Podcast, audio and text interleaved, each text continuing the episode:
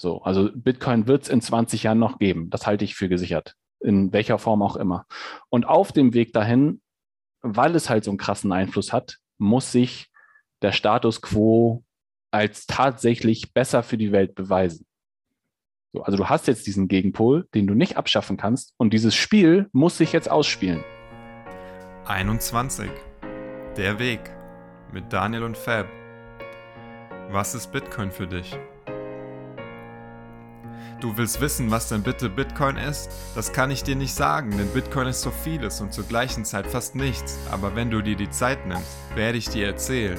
Das ist Bitcoin für mich. Hallo und herzlich willkommen zu einer weiteren Folge Der Weg. Wir sind bei der Nummer 28 mittlerweile schon, ja, bald bei der 30. Äh, total verrückt, was hier abgeht. Ja. Wir schaffen es jetzt aktuell fast jede Woche hier eine Folge zu droppen. Yes. Aber mit mir ist wie immer der Daniel. Moin, moin. Hi, Fab. Ja, sehr cool. Ähm, gibst du uns ganz kurz die Blockzeit und dann stellen wir auch den Gast direkt schon vor. Genau, wir, haben, wir treffen uns hier zur 707397. Wunderbar. Und wir haben heute hier den Jesse. Hallo Jesse. Moin. Servus. Freut uns sehr. Dass, genau, ja, mich sehr auch. schön, dass du dabei bist. Danke, dass es cool. geklappt hat. Dann würde ich vorschlagen, fangen wir einfach mal an, dass du ein bisschen was über dich erzählst, was du bereit bist, mit, mit auf den Weg zu geben, um so ein bisschen Hintergrundinformationen für die Zuhörer zu geben. Dass ja, wunderbar. Ein Bild machen können, so welche Umgebung du warst oder dich befindest, während du im Bitcoin Rabbit Hole tiefer und tiefer gegraben hast. Alles klar. Ähm, ja, Jesse, hallo, auch an die Zuhörer. Ähm, 31, gebürtiger Hamburger, ähm, lebe jetzt in Hessen bin Vater, bin ähm, vom Beruf ja oder vom Studium her Energiewirt, und arbeite jetzt aktuell in der dezentralen ähm, Energieerzeugung im PV-Bereich für Afrika, äh, speziell in Mali. Und genau das ganz kurz zu meiner Person. Sehr cool. Machst du das von, äh, von Deutschland aus, aber also du arbeitest von Deutschland aus? Ja, richtig, ja. Also viel Homeoffice. Ähm, ich war in Mali einmal, zwei Wochen. Das war 2019, Anfang 2019. Ähm, Genau, aber das meiste ist, ist im Operations, Betriebsführung, technische Betriebsführung, kaufmännische Betriebsführung für ähm, dezentrale Solaranlagen in Mali. Das sind an die 20 Stück. Ähm, und da machen wir eben viel Kundenbetreuung, Know-how-Transfer an lokales Team, was wir da haben. Ähm, ja, da geht es um Smart Meter, um Daten viel, Datenanalyse und solche Geschichten. Genau. Sehr cool. Ich, ich hatte ja auch mal äh, ein kleines Weilchen im, im, im Bereich äh, Energie und Energieerzeugung gearbeitet. Ähm, mhm. Finde ich sehr spannend. Äh, ich glaube tatsächlich, ohne dass, ich vorgreifen will, kommen wir sicher nachher noch dazu, dass das wahrscheinlich die Branche ist, die, die heute am wenigsten von, von Bitcoin weiß und am heftigsten betroffen ist davon wahrscheinlich. Ja, ich glaube, das ist die größte, ist eine sehr, sehr große Lücke glaube ich auch. Ja, ja. Ähm, und da entsteht natürlich dann viel Möglichkeiten. Die Frage ist dann immer, ob man das äh, hinbekommt, ähm, solche innovativen Gedanken dann auch in Deutschland umzusetzen. Ähm, ja. Aber wenn du jetzt sagst, du bist, du bist Energiewirt, bedeutet das, du hast Partner vor Ort in, Ost in, in Afrika oder arbeitest mit einer Firma, die Partner in Afrika hat? Äh, also ich arbeite. Landflächen nutzt. Ja, sorry. Ähm, genau, also es ist eine, eine Firma, die, ähm, also Energiewirtschaft habe ich studiert. So, da mhm. das vom dazu vielleicht ganz kurz, es ist einfach ein Studium, da geht es von Thermodynamik über VWL und Unternehmensbesteuerung, wird da alles abgedeckt, Elektrotechnik. Mhm. Und das Unternehmen, für das ich das mache, ähm, vorfinanziert praktisch diese, diese Erzeugungsassets, also mhm. PV-Anlagen mhm. und die werden vor Ort aufgebaut und dann eben dort betrieben. So, und der Grundgedanke dahinter ist eben, dass man es schafft, ähm, mit möglichst wenig Subvention oder gar keiner Subvention ähm, den Leuten vor Ort Strom zu liefern, weil sie eben selber für den Strom bezahlen. Das ist der, die ganz, also top-down, der, mhm. die ganz grobe Übersicht. Darum soll es am Ende gehen. Und ähm, in der Betriebsführung, weil da eben ähm, ja am Anfang Transport mit dabei ist, Finanzierung, ähm, Aufbau der Anlagen und dann eben auch der Betrieb und die Wartung und so weiter, das Kundenmanagement, das ist eben sehr, sehr umfangreich. Und ich beschäftige mich halt, wie gesagt, speziell ähm, damit, die Anlagen vor Ort so zu betreiben, dass möglichst wenig Probleme auftreten ähm, diese gelöst werden, äh, wir neue Kunden finden und all solche Geschichten. Da hätte ich jetzt gerade in Anbetracht der aktuellen Situation äh, eine, eine, kleine Frage. Ähm, äh, sogenannte Portfolio-Manager ähm, verwalten da ja dann irgendwie das ganze Jahr über immer so eine Profit-and-Loss-Kurve ne? für, für, für Energieerzeugung, für, für Gasbeschaffung, was auch immer. Ähm, weiß nicht, vielleicht hast du das jetzt irgendwie firsthand von, von Kollegen oder so mitbekommen als jetzt der Gaspreis so explodiert ist. Also da muss ja einigen recht unwohl geworden sein, oder? Die sich irgendwie schlecht eingedeckt hatten äh, oder so. Dann, dann kannst du ja schnell mal ganz schön mächtig miese machen. Ja, also was heißt, das hat jetzt natürlich äh, wenig Einfluss auf das, was ich mache, aber, aber in, in meinem Netzwerk äh, oder andere Leute, die mit mir studiert haben, die sagen mhm. natürlich, ja klar, also äh, es gibt zum Beispiel in der Energiewirtschaft ähm, äh, das Thema der Regelenergie. So, und da hast du eben ganz viele energieintensive ähm, Unternehmen mit dabei, die sich natürlich darum Gedanken machen, ähm, wo natürlich auch Verträge geschlossen werden, langfristige, der Energiepreis geht nach oben und da verliert immer jemand mit dabei und hat damit mhm. ein Problem, ähm, egal auf welcher Seite das dann ist. Ähm, aber ja, also für mich speziell hat das jetzt mm, nur private Auswirkungen, sag ich mal. Aber auch da habe ich mich schon mit meinem äh, mit meinem Vermieter auseinandergesetzt und dann auch verstanden, wie hier das ganze Abrechnen funktioniert, ne? weil, weil sich natürlich auch ein Vermieter, äh, der mehrere Einheiten ähm, hat, langfristig versucht einzudecken und zu planen und so. Mhm. Okay, cool. Bei den, bei den Solaranlagen, das, das wird mich mal so aus, aus wirtschaftlicher Perspektive interessieren.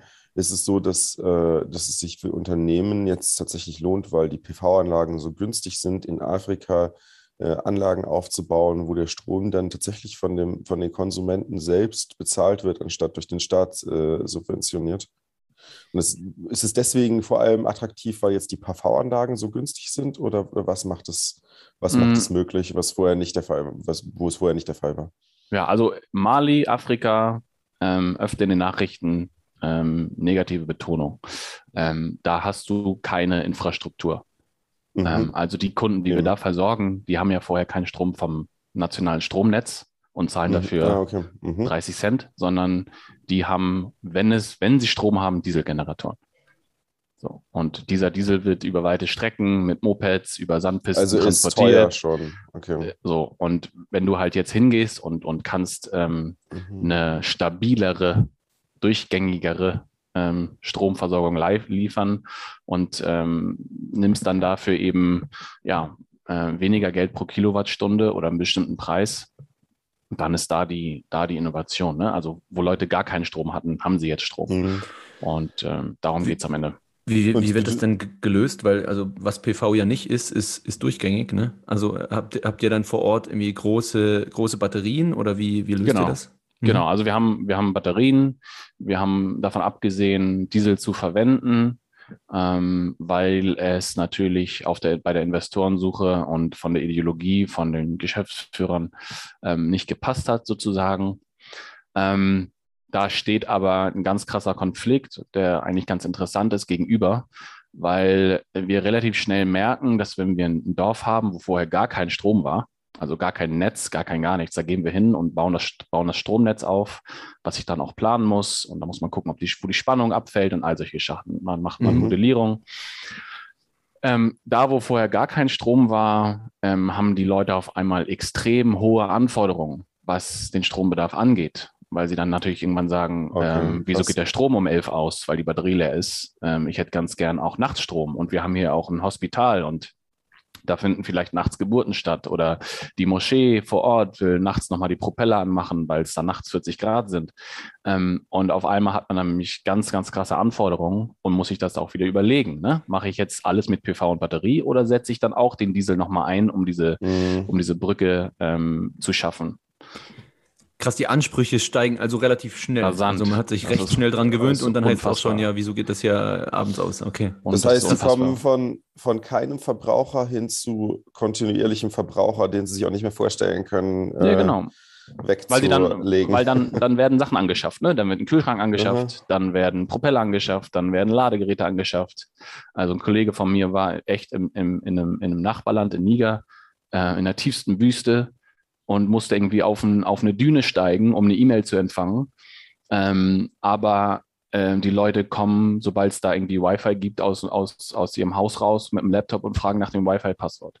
Also das, es sind schon sehr, sehr interessante Entwicklungen. Ähm, ich habe selber die Erfahrung gemacht, im Dorf zu sein, wo was nah an der Hauptstraße war. Das heißt, da ist viel Betrieb, viel Wirtschaft und so. Da findet viel statt. Ähm, und da war vorher auch, wie gesagt, ja, ganz, ganz unzuverlässig Strom mit Dieselgeneratoren. Und dann geht man ein Jahr später dahin und auf einmal ist da irgendwie ein Internetcafé, da spielen Jungs vor der, vor, vorm Haus FIFA irgendwie, der, der Friseur hat eine Krass. Lichtanlage, ein Fernsehen, Radio laufen. Krass. Und das Ding ist halt einfach, und deswegen ist das auch mit diesem, mit dem Energie- und Bitcoin-Bezug, deswegen ist das auch eine extreme Faszination von mir, ähm, mhm. Weil Energie einfach alles ist. Ne? Also das ist die Grundlage mhm. von allem so. Und da, da, wo Energie stattfindet, findet Zivilisation statt. Äh, wenn man sich eine Landkarte anguckt, dann sind die großen Städte da, wo kinetische Energie genutzt werden kann, an einem Fluss, mhm. von einem mhm. Schiff und so weiter.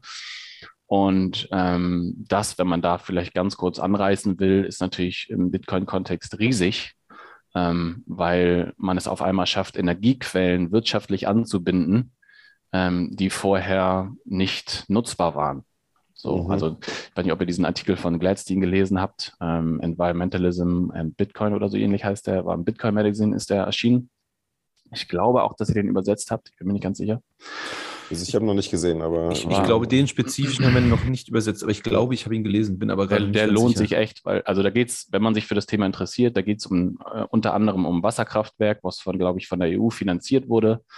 Und die lohnen sich eigentlich erst nach 20 Jahren oder werden halt komplett abgeschrieben. Es ist eigentlich eine Spende so an Land. Ne? Das ist in einem Nationalpark, ich glaube, in, ähm, im Kongo. Und ähm, was da jetzt passiert ist, dass sie praktisch von Woche 1 Bitcoin meinen und damit ähm, Cashflow schaffen. Und die Energie natürlich, weil der Bitcoin-Miner äh, interessiert ist, den Strom möglichst günstig abzunehmen, ähm, den Strom loswerden und jetzt bildet sich praktisch nach und nach die Infrastruktur drumherum. Also nach und nach wird ein Stromnetz aufgebaut und Verbraucher werden angeschlossen, die in weiter Ferne liegen sozusagen. Ähm, und nach und nach nehmen eben diese Verbraucher den Strom für teurer ab. Ne, die zahlen dann halt 10 Cent, 20 Cent, was für den Bitcoin-Miner dann unrentabel ist. Mhm. Und auf einmal hat man, wie gesagt, ähm, einen Cashflow für eine Anlage geschaffen, und drumherum kann sich Infrastruktur aufbauen. Dasselbe passiert mit der, mit der Geothermalenergie in El Salvador gerade, ne, wo sie einfach irgendwo in der Mitte vom Nirgendwo äh, den Vulkan anbohren. Ne, und auf einmal hat man äh, ein Stromnetz da und es entsteht Zivilisation. Und das ist mhm. ähm, Wahnsinn. Ja, super interessant. Also es, es, bestätigt halt auch diese Theorie und diesen Punkt, und du hast es vorher selbst, ähm, äh, selbst beschrieben, ähm, dass Energiedichte oder Zugriff auf, auf äh, Energie ähm, eigentlich so der, der, wie soll ich sagen, der, der Grundpfeiler ist für, für das Ausbauen von Wohlstand. Ne? Und dann ist es auch absolut kein Wunder, dass die Leute sich relativ schnell daran gewöhnen. Ja? Ich würde jetzt mal irgendwie im Vergleich, stell dir vor, wir könnten nur irgendwie von 12 Uhr bis 20 Uhr ähm, telefonieren und unsere Messenger benutzen oder das Internet oder so, dann würden wir genauso durchdrehen. Ja? Ja. Ähm, da gewöhnt sich der Mensch halt schnell dran und ähm, es zeigt einfach genau das, ja, da, da wo Energie herrscht, da, ähm, da herrscht Zivilisation, da kann Wohlstand erzeugt werden, äh, weswegen es auch natürlich gefährlich ist, äh, meiner Meinung nach zumindest, da ähm, derartig krass Vorgaben machen zu wollen, ja, wer, wo, wann, welche Energie benutzen kann und irgendwie zu, zu versuchen, Energie-Usage zu, zu unterbinden oder, oder, oder einzusteuern ja. und, und, zu steuern, genau, statt das irgendwie ja, dem Markt zu überlassen. Aber da kommen wir sicher nachher noch drauf. Ja, und bevor wir, bevor wir jetzt zu Bitcoin übergehen, noch eine letzte Frage zu den Photovoltaikanlagen, ähm, weil, du, weil du immer das Wort dezentral mit da eingebracht hast. Was bedeutet dezentral und was heißt, die Firma finanziert die zuerst? Ist das Ziel, dass die quasi danach an die Gemeinde übergeben werden und dass die das im Eigenbetrieb ähm, mit, mit, also mit, mit quasi eigenem Personal und einer eigenen Gesellschaft, die sie aufbauen, dann selbst weiter betreiben oder was und, und maintainen oder was ist, wie muss ich mir das vorstellen mit dezentral? Also, was wir haben in Deutschland ist eine zentrale Energieversorgung. Wir haben mhm. Top-Down, ähm, wir haben Generatoren, Kohlekraftwerke, Windenergie, Solar, Atom. Du meinst, wir haben ein Grid? So, wir haben ein nationales Grid in ganz Europa. Ja. Das ist, das ist der, der, der Standard in Entwicklungsländern. In, in Ländern wie Mali, die ja riesig groß sind, fünfmal so groß wie Deutschland, Ähm, du meinst in entwickelten Ländern, ne? Nur ganz kurz zum. zum ja, genau, also in Industriestaaten. Ja, so. ja, Oder in, eben auch in Ländern wie Südafrika, die jetzt vielleicht auf der, auf der Schwelle sich befinden. Ne? Mhm. Ähm, das ist, das ist zentralisierte oder zentrale Energieversorgung, so wie wir sie alle kennen. Okay. Ähm, äh, in den Ländern, wo ich aktiv bin mit meinem, mit meinem Job, ist das nicht möglich, weil die Investitionskosten für ein, für ein nationales Stromnetz mit Transformatoren, Hochspannung, Mittelspannung, Umspannen, bis mhm. es bei mhm. dir aus der Steckdose mit 230 Volt kommt, das ist teuer. Und das braucht viel, viel Investition. Und wenn du vor Ort mhm. nicht die Industrie hast, das zu finanzieren, dann, dann wird das nichts. So, das heißt, die, die Zukunft, ähm, und das ist mein Glaube, das kann man sicherlich diskutieren, ähm, aber das führt wahrscheinlich auch zu weit, ist, dass die Energieversorgung in diesen Ländern dezentral stattfinden wird. Das heißt, du hast punktuelle Erzeugungsanlagen und da baust du lokal ein Stromnetz auf, ein Minigrid heißt das dann. Ne? Also du hast mhm. ein, ein nicht an das Stromnetz gekoppelte Stromnetz, was lokal vielleicht 4000 Menschen versorgt.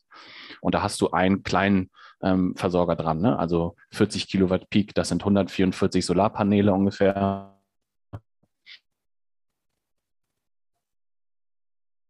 Ähm, und die baust du vor Ort auf und hast dann ein kleineres Netz, das du da aufbaust. Und das nennt man dann im Fachbereich ein Minigrid. Mhm, das ist okay, eben dezentrale Energieversorgung, weil du nicht mehr großflächig übers ganze Land verteilst. Ähm, äh, und, Sondern und nur regional an ähm, der Stelle, wo die Anlage steht. Genau, und da, wo die Leute auch leben. Ne? Also es mhm, orientiert okay. sich dann da, daran, wo die Leute, wo die Verbraucher eben ansässig sind. Okay, verstehe. Und, und ist es auch euer Ziel, dann die Anlage weiter zu betreiben oder gebt ihr die dann ab, weil du immer von anfänglicher Finanzierung gesprochen hast? Genau, also äh, du hast eine Anfangsinvestition, da wird eine Anleihe aufgesetzt für ähm, also Privatinvestoren, die da investiert mhm. haben. Äh, da gehören Banken dazu äh, und Investitionsgesellschaften, die eben ja ESG-Investment machen oder Social Impact Investing. Mhm, und okay. da gibt es eine Anleihe für ja, mehrere Millionen Euro. Ähm, und mit dem Geld werden die Anlagen eben gekauft, äh, transportiert, vor Ort aufgebaut und äh, betrieben. Also viel CapEx wird damit finanziert mhm. und über den Strompreis und über die, über die Kosten, die die Leute dann eben vor Ort für die Stromnutzung haben, soll diese Investition refinanziert werden. Der Gedanke dabei ist, dass man eben eine unabhängige äh, oder, oder vom, vom, von, von Subventionen unabhängige ähm, Stromversorgung schafft. Mhm. Ob das dann am Ende auch so klappt, sei dahingestellt.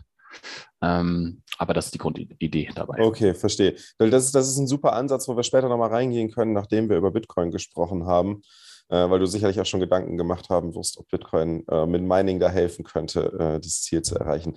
Aber bevor wir das machen, gehen wir vielleicht mal zur, zur, großen, zu, zur ersten großen Frage über, oder Fab?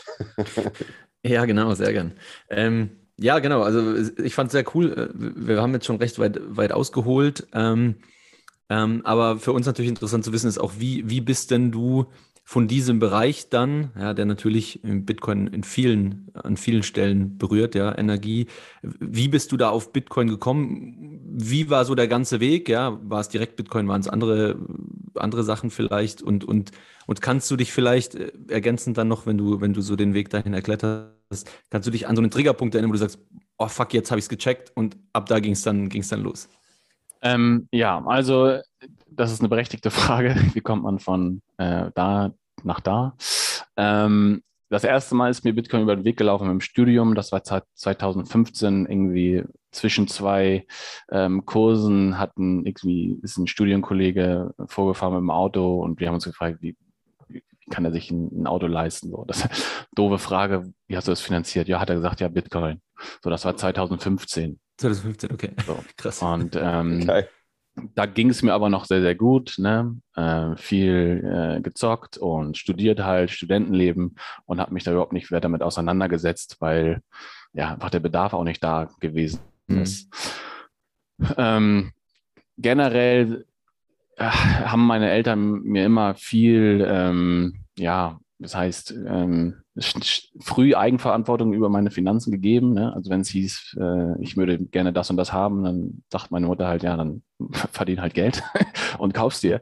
ähm, und da habe ich früh angefangen zu jobben, Apothekendienst gemacht, äh, bei Rewe an der Kasse gearbeitet, all solche Geschichten gemacht. Und das hat mir später, glaube ich, auch geholfen. So im Job ist mir das über den Weg gelaufen, Das war dann auch das zweite Mal, dass, dass mir das überhaupt ähm, äh, aufgefallen ist, weil wir ähm, für diese Sachen, die ich bereits beschrieben habe, immer die Frage beantworten müssen, wie kommt das Geld am Ende zu uns? Also wie kommt ähm, der SEFA, den der, der, der Kunde im Dorf ausgibt, bei uns aufs Bankkonto, wird in Euro transferiert und wie wird damit der Investor zurückbezahlt, ganz grob mhm. gesagt. So, das heißt, die Leute haben kein Bankkonto. So, dann fängt man sich an, Gedanken zu machen, wie kann man das machen? Und dann fängt man an zu googeln und stößt auf äh, zu der Zeit noch viele Shitcoins, weil Lightning noch kein Thema war. Ähm, da habe ich ähm, dann, das war ein Projekt, das hieß Humanic, gibt es auch immer noch. Ich habe neulich mal geguckt bei CoinMarketCap. Ähm, kein gutes Investment gewesen. ähm, äh, Humanic hat eben genau dieses Ding beworben, ne? Also Bank the Unbanked. Ähm, jeder lädt sich eine App aufs Telefon. Das ist das, die App, die Wallet öffnet man mit Gesichtserkennung. Statt einem PIN muss man irgendwie äh, Tierköpfe eingeben, weil die Leute ja nicht lesen und schreiben können und all solche Geschichten. Ne? Äh, totaler Quatsch in Hindsight. So. Und ähm, da bin ich dann das erste Mal drüber wieder gestoßen und da ging es dann auch los mit, mit diesem ganzen ähm, ja, Kryptobereich. Ne? Also da hatte ich dann nach einer Zeit, äh, kam ein Kollege mit dazu, der auch in dem Bereich unterwegs war und da haben wir angefangen, jeden Tag darüber zu reden. Und ich Welcher echt, Shitcoin jetzt durch die Decke gehen wird, oder wie? Ja, genau. Und ich habe auch echt alles gekauft. Ne? Also ich weiß, wie hieß der nochmal von McAfee? Ich habe den Namen, Vornamen vergessen ähm, von dem irgendwelche beworbenen ICOs und blind investiert und ich Elektronium, wo man mit seinem, mit seinem eigenen, mit seinem eigenen Smartphone ja, meinen ja, konnte, so wie bescheuert das jetzt ist. Ne? Da sitzt dann irgendeine zentrale Einheit, guckt sich das Telefonmodell von der ein, guckt in eine Tabelle und sagt, wie viel ETN du jetzt bekommst. Und also völlig, völlig bescheuert, so hat mit Mining nichts zu tun, aber war cool so irgendwie auch. Ähm, Geld investiert, natürlich alles, alles, alles im Arsch so, aber ähm, nie so, dass es fatal gewesen ist. Also ich habe da dann auch immer noch ja eine gewisse gewissen Level an, an Skrupel gehabt so und Respekt davor, dann nicht irgendwie massive Summen zu investieren, die man dann verliert. Das heißt, du hast es schon so ein bisschen auch als, als Gambling oder als Casino betrachtet. Zu der ja, Zeit. nee, ich dachte, es wäre eine super Idee. Also okay. ich habe mir die Projekte schon, angeguckt, okay. die White Paper durchgelesen, wie man das dann so macht, ne? Und, und die, die, die ICO-Plattform mir angeguckt und dachte, ey, das ist eine super Idee, macht voll Sinn. Aber du bist trotzdem ja, vorsichtig rangegangen dann. Ja, weil, weil ich, gut, zu dem ja. Zeitpunkt hat man noch nicht, nicht viel Geld gerade im Job angefangen, ne? Das heißt, man ja, kann gar nicht so viel investieren. Das wollte ich gerade du hast gerade angefangen, zwei, und das war dann 2017 mhm. wahrscheinlich, zwei, ja, also, genau, genau. Ja, okay. Aber basierend, basierend mhm. ähm, auf meinem damaligen Gehalt ist es immer noch nicht viel gewesen, weil, mhm, wie klar. gesagt, ich dann auch zu viel Respekt davor hatte. So, und um diese mhm. ICOs alle zu kaufen, braucht man was? Braucht man Bitcoin. So, und dann ist das vielleicht sogar gut gewesen für mich, dass es diese ICOs gab, weil vielleicht hätte ich mich dann, wenn man Bitcoin nicht benötigen würde, um teilzunehmen, gar nicht damit auseinandergesetzt. Ja, das könnte natürlich gut sein, ja. Aber ähm, das, das heißt, von, von dem äh, Krypto- und, und Shitcoin-Investment hin, wie bist, wie bist du dann quasi auf den Trichter gekommen, dass Bitcoin ähm, irgendwie was anderes ist oder hervorsticht davon oder irgendwie besonders ist? Oder was, was war so dein, was war so deine Wahrnehmung? Ja, das ist schwierig. Ich glaube, das ist gab nicht den einen Knackpunkt, den gab es, glaube ich, erst ja, zu, zu, zur Start von Corona-Zeit, aber das, das gleich nochmal. Ähm, also so diese Zeit 2017, 18, 19, ähm, die war sehr stark geprägt von ähm, ja, Upside im, im, im Euro, äh, Fiat-Bereich, ne, alles, ich habe echt an alles investiert. Also Uniswap, DeFi-Coins, ähm, ETN, dieses Humanic-Ding. Ähm, also wirklich, ich habe zu einem Zeitpunkt auch einfach geguckt, bei, bei, bei CoinGecko, weil ja alles hochgeht. Was ist gerade bei, bei vom All-Time-High äh, am wenigsten weg und hat ein gewisses Volumen so und habe das genommen. So. Mm. Und das ist, hat auch am Ende funktioniert, glücklicherweise. Also ich bin hinterher mit mehr Bitcoin rausgegangen, als, als ich äh, vielleicht gehabt hätte, hätte ich einfach nur Bitcoin gekauft. So, aber das, das rechtfertigt natürlich die Entscheidung überhaupt nicht. Ähm, aber du hast in Bitcoin gewechselt, das ist ja schon mal interessant. Du hast nicht dann bis dann nicht Bitcoin in, in, in, Euros Ja, nicht, nicht den Abend, wie sagt man, vom Tag loben. Ich habe auch immer noch Bags, so, die ich loswerden muss. Okay. Also ich kann nicht hier sitzen und sagen, ich bin 100% Bitcoin. Okay. So, aber ich, ich ähm, ähm, habe die starke Motivation, dahin zu kommen, sagen wir so, weil es auch sein muss. Aber ich meine, wir wissen ähm, gerade, wo, in welchem, welcher Marktphase wir uns befinden. Ne? Mhm. Und es ist natürlich ein riesiges Risiko. Ähm, aber gut, das, das bin ich bereit einzugehen. Also ich kann nicht sagen, dass ich jetzt 100% Bitcoin bin. Das wäre gelogen. Äh, würde ich sogar nicht mal unbedingt so sagen. Ja? Wenn du wirklich ähm, mit dem Mindset rangehst, dass du sagst, boah, verdammt, das sind halt noch alte Bags und mir geht es eigentlich jetzt nur noch darum, die irgendwie zumindest zum Einkaufspreis wieder loszuwerden. Ja? Dann macht ja, es dich ja nicht zum, zum irgendwie nicht Bitcoiner oder, oder so, weil, nur weil oder mehr Bitcoin. Hast. Ich glaube, es oder ist mehr Bitcoin ein wichtiger Unterschied, ob genau. du sagst, ich trade jetzt Shitcoins, um mehr Euros rauszubekommen oder ich trade jetzt oder ich halte jetzt noch meine Shitcoins äh, und versuche sie so zu verkaufen, um mehr Bitcoins rauszubekommen. Das habt ihr ja auch schon momentan. Hm, sorry. Ja. Du zuerst. Ich meine, momentan ist ja, ist, ja, ist ja praktisch, weil du siehst ja, die ganzen Shitcoins gehen schneller hoch als Bitcoin. Ähm, von daher kannst du schon, du musst halt nur gucken, wann, wann, wann, wann ziehst du die äh, Reißleine, ne? wann, wann gehst du raus, wann machst du einen Exit und tradest wieder zurück in Bitcoin. Und ich glaube, da den richtigen Zeitpunkt zu finden, das ist die große Herausforderung. Genau, also ich glaube, dass ein ganz großer Schritt ist dieser, dieses in Bitcoin denominieren, ne, wenn man das Ganze macht und nicht mehr in mhm. Euro denominieren. Also wenn ich, wenn ich mir eben angucke, wie in der letzten Woche Chip gegen Bitcoin hochgeht, gut, da jucken einem halt die Finger, ne? Aber mhm, da muss man dann eben sehr, diszi sehr, diszi sehr, viel Disziplin beweisen. Aber wie gesagt, ähm, und man muss das Zeug ja auch irgendwie wieder loswerden. Da denken die Leute ja nicht. Ne? Die Leute, oh, hier von 8000 mhm. auf, auf über eine Billion irgendwie. Ja, aber du musst das ja auch irgendwie wieder verkaufen. So, du willst ja nicht Absolut, ähm, Chip ja. halten. So, das vergessen die Leute dann immer. Ähm, aber äh, vielleicht noch mal einen Schritt zurück. Ich habe äh, diese diese Phase 2000, ähm, ja, das ging 16 glaube ich auch schon los, aber 17 dann richtig. Humanic irgendwie mein erster Coin. Da sitze ich dann mit meiner Jetztfrau im Kino, guck auf mein Coin-Tracking-Portfolio und auf einmal sind aus 30 Euro 800 geworden. So. Und du sitzt da im Kino und kannst es nicht verkaufen. So. und und ähm, das ist erstmal lustig, aber wenn du drüber nachdenkst, treibt einen das extrem und nimmt einem auch extrem viel Zeit weg. So, also das ich glaube, dass, Punkt, ja. dass, dass, wenn ich mhm. jetzt, ähm, ich habe jetzt einen 14 Monate alten Sohn ähm, und ähm, das, die Zeit damit verbringen, ja, natürlich, ist ja klar. So, das ist genau das Ding. Du hängst dann nur vor ja. den Charts, ne? So, bei der Arbeit ist der zweite Monitor nur noch für die Charts da irgendwie und du guckst da drauf und das ist ja, nicht, nicht, nicht ganz ohne Bedenken mhm. sozusagen. Ähm, und abends vom Schlafen gehen überlegst du, oh, hätte ich besser Shitcoin Y anstatt Shitcoin X gekauft. Der ja, ist durch die Decke oder nicht gegangen, mal das, sondern ich schlafen gegangen bin. Äh, dir juckt der Finger, ähm, Trading View zu öffnen und einmal eben kurz zu gucken, wie die Prozente sind. Ähm, und äh, da gibt einem, im, in, dem, in, dem, in einem der letzten Podcasts kam auch wieder auf, dass Bitcoin irgendwie Zeit ist und was ist Bitcoin für dich und so. Das, da reden wir später mhm. auch nochmal drüber, aber ähm, das gibt einem einfach extrem viel Zeit wieder zurück. Also ich, ich bin davon überzeugt, was, was Bitcoin leisten wird, dass man es nicht aufhält, äh, dass es auf jeden Fall in der Zukunft äh, Einfluss auf die, auf die globale äh, Wirtschaft haben wird und dass es ähm, momentan der Kurs in zehn Jahren auch nur eine weitere Richtung kennen wird. So und wenn man das, wenn man davon überzeugt ist und Bitcoin auf einem tiefen Level verstanden hat, gibt einem das so viel Zeit wieder zurück, weil ich mir mhm. nicht über ETF-Portfolios Gedanken machen muss. Ich muss mich hier nicht abends hinsetzen und gucken, dass ich irgendwie ähm, bei meiner Bank äh, äh, Anleihen oder was auch immer kaufe, um die Inflation, Inflation irgendwie äh, äh, zu besiegen sozusagen oder, oder zu outperformen.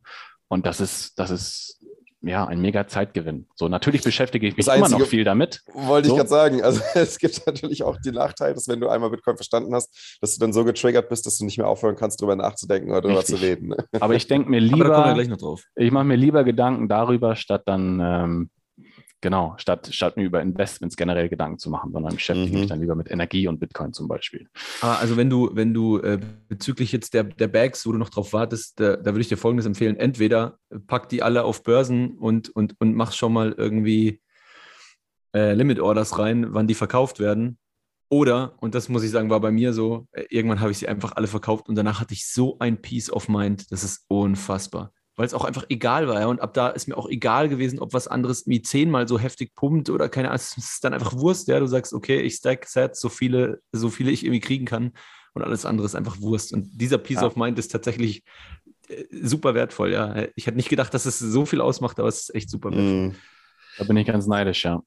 das ist richtig. ähm, genau. Ähm, du hattest jetzt, glaube ich, noch, noch nicht äh, erwähnt, was so, was so der Triggerpunkt war, dass du dann äh, Bitcoin irgendwie als äh, anderes, als anderes, anderes Animal wahrgenommen hast. Das war ähm, Anfang, also Corona. Also das mhm. ist, ähm, als das Ganze losging, ähm, viel Zeit gehabt, ähm, viel Podcasts gehört, äh, Artikel gelesen. Mhm. Ähm, ich meine, ich habe Energiewirtschaft studiert, klar, das hat was mit Wirtschaft zu tun, aber auf einmal liest man sich von Lynn Alden Newsletter durch, wo es darum geht, was gerade äh, in den 40er Jahren die Anleihe in Amerika gemacht hat, die 10-Jahres-Anleihe und all solche Geschichten. So, und äh, dann beschäftigt man sich auf einmal mit Makroökonomie. Und wenn mhm. du das eben im Kontext Bitcoin setzt, ähm, da ist der Groschen gefallen. So, also in diesem, in diesem Zusammenhang.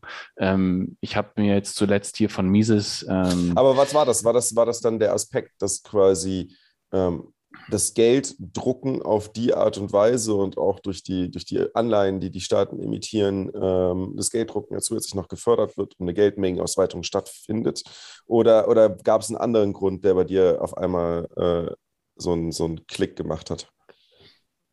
Ähm, ja, das, das finde ich ist eine schwierige Frage. Ähm, ich ich gehe nochmal einen Schritt zurück. Ich weiß nicht, ob ihr ähm, die gleiche Situation mal hattet, irgendwie, aber als man irgendwie vielleicht 12 ist, 13 ist, 14 ist, bekommt man so ein bisschen mit, wie, wie Eltern auch mit Geld umgehen. Und dann mhm. fällt vielleicht ab und zu mal irgendwie das Wort, oh, ist alles mega teuer geworden und so. Mhm. Und mit genau, dem Mindset geht man ja eigentlich durch die Welt. Die ja, es wird genau. ja alles immer teurer so. Aber ja du denkst ja nie darüber nach, was auf der anderen Seite steht. Die andere Hälfte der Transaktion ist Geld. Mhm. So, und mhm. wenn das weniger wert wird im Verhältnis, dann ist das Brot immer noch das Brot. Aber mhm. der Euro eben nicht mehr der Euro. So. Mhm. Und das ist für mich erstmal ein logischer Zusammenhang.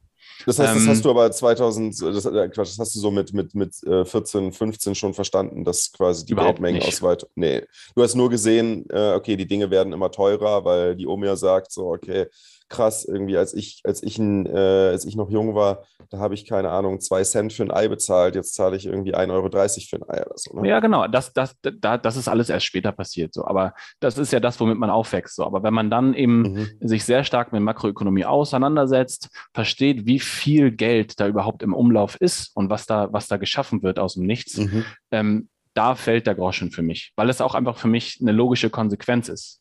Ne? Mhm. Wenn ich zehn Äpfel habe, dann ist der eine Apfel weniger wert, als wenn ich nur einen habe. So, und ja. wenn man eben andere, ich meine, ich bin immer auf der Suche nach, nach, nach ähm, Argumenten, warum, warum Bitcoin nicht das Richtige ist oder warum es nicht funktionieren kann, ne? weil es einfach meine Investmentthese in Frage stellt. Das sind wir, glaube ich, auf alle, ne? Aber ich, ich komme einfach auf nichts. So, und dann folgt man eben bestimmten Twitter-Profilen, die ganz andere Standpunkte vertreten, die ihr auch schon zu, zu Gast hattet hier. Ähm, und das ist für mich einfach nicht logisch schlüssig. So, ich kann nicht. Das ist der Punkt, ja. Ich kann nicht ähm, eine Entität einfach über alles stellen und sagen, für die gelten diese Regeln nicht. das, das macht für mich einfach keinen Sinn. So, ich bin kein Makroökonom, ne? aber mhm. es macht für mich als jemand, der sich dafür interessiert äh, und sich damit auseinandersetzt, macht es einfach, es ist einfach nicht schlüssig. So, und ja, aber es ist der Standard gewesen, da muss man überlegen. Es, ja. ist, es ist, wir kommen ja gerade mit der Gesellschaft aus dieser Entwicklung der zentralen Kontrolle heraus.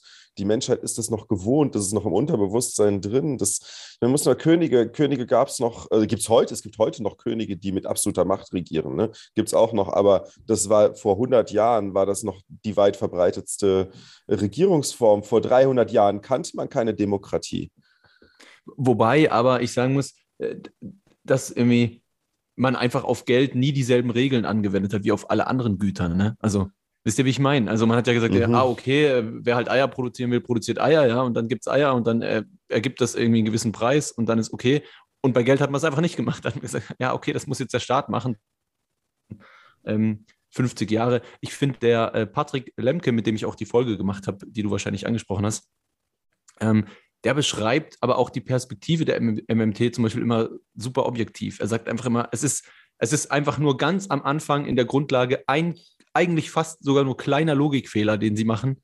Und darauf baut dieses ganze Konstrukt auf. Ja? Und, und, und wenn man den eben anders interpretiert oder anders versteht, dann fällt diese ganze Theorie einfach komplett in sich zusammen, weil, wie du sagst, ähm, gut, ich weiß nicht mal, ob man, ob man nicht sagen, ob man sagen kann, es ist nicht logisch. Man kann ja auch sagen, äh, und da eben, also ich, ich reagiere da immer viel zu, ich gehe da immer viel zu schnell an die Decke, aber Patrick macht das ganz gut. Er sagt dann, ja, aber was ist denn, wenn du sagst, nee, es ist logisch, dass der Staat das machen muss? Ja, dann ist mhm. diese ganze Theorie für dich auch schlüssig. Wenn mhm. du sagst, nee, Geld muss ja der Staat machen, das äh, ist die einzige Möglichkeit, dann ist das in deinem Gedankenkonstrukt das einzig wahre und das einzig richtige ja, und alles andere genau. ist totaler Wahnsinn. Ich habe mal an den, ähm, ja, ich habe mal äh, einen Gedanken gehabt, den auch geschrieben, natürlich keine Antwort drauf gehalten, aber äh, einfach mal drüber nachzudenken, was ist denn, wenn, also an einen MMTler, was mhm. ist mhm. denn, wenn deine Theorie nicht stimmt? Was ist denn dann die Alternative? So, kommt natürlich nichts zurück. Punkt. Aber wenn du, wenn du, mhm. wenn du davon ausgehst, dass die Geldmengenausweitung nicht zur Inflation führt, dann ist MMT super. So, also, Stimmt, also wenn, man, meine, wenn man diesen Gedanken hat, das ist ja der eine, mhm. ne, das führt nicht dazu. Inflation gibt es nicht, nur weil ich den Euro ähm, ähm, neu schaffe. Im gigantischen Umfang. Ich meine, das sind Zahlen, die kann, sich ein, kann man sich ja gar nicht vorstellen. So viele Nullen sind da mhm. dran. Das hat ja keines, ja, da, da verliert ja jede, ähm, das verliert ja jede, jede, jede Masse oder jeden, jede Vorstellungskraft, was das überhaupt bedeutet. Ne? Ich weiß nicht, im Vergleich, ähm, wie viel die Grünen jetzt für, für erneuerbare Energien ausgeben wollen. Ich glaube, das sind irgendwie 50 Milliarden im Jahr. So, und die EZB macht 80 im Monat. Ne? Also das ist, ja, das, das, ist schon, schon das kann man sich gar nicht mehr vorstellen. So. Und wenn du natürlich erstens sich dafür überhaupt nicht interessiert, weil es dir auch gut geht, hätten wir alle Bitcoin nicht, würden wir immer noch morgens aufstehen und es würde immer noch okay gehen. So, ne? Klar, mhm. Inflation mhm. ist ein Problem, aber wir würden nicht irgendwie zusammenbrechen. So. Äh, wenn du allerdings in einem Land lebst, wo, ähm, wo du kein gutes Geld hast, quote unquote, dann machst du dir auf einmal darüber Gedanken. So. Und ähm, man sieht das jetzt ja auch, in, wenn, du, wenn man sich die Tagesschau anguckt und so weiter, ähm, Spiegel, dann, dann wird das ja auch immer mehr zu einem Thema. In der Tat, ja. Wird ein großes Thema sogar draus gemacht, auch immer mehr. Und es wird ja auch, man sieht es in den Medien, das Thema Bitcoin wird ja auch immer, immer neutraler betrachtet. Aber um nochmal zurückzukommen auf, ähm, weil das, das geht so ein bisschen auch in ein Thema ein, was, was, du in, äh, was du vorher uns auch schon mal mit auf den Weg gegeben hattest.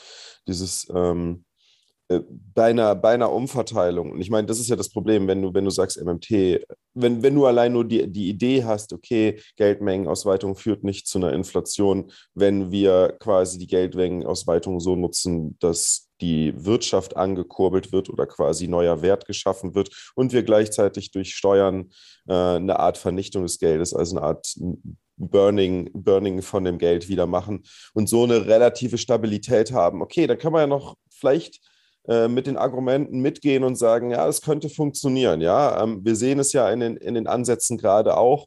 Und es, es, scheint ja auch relativ stabil zu funktionieren. Selbst man kann ja auch sagen, okay, wir wollen halt weiterhin eine zweiprozentige Inflation, dreiprozentige Inflation aufrechterhalten, weil dann können wir halt, haben wir halt Spielraum, um mit einer zentralen Instanz eine Umverteilung vorzunehmen.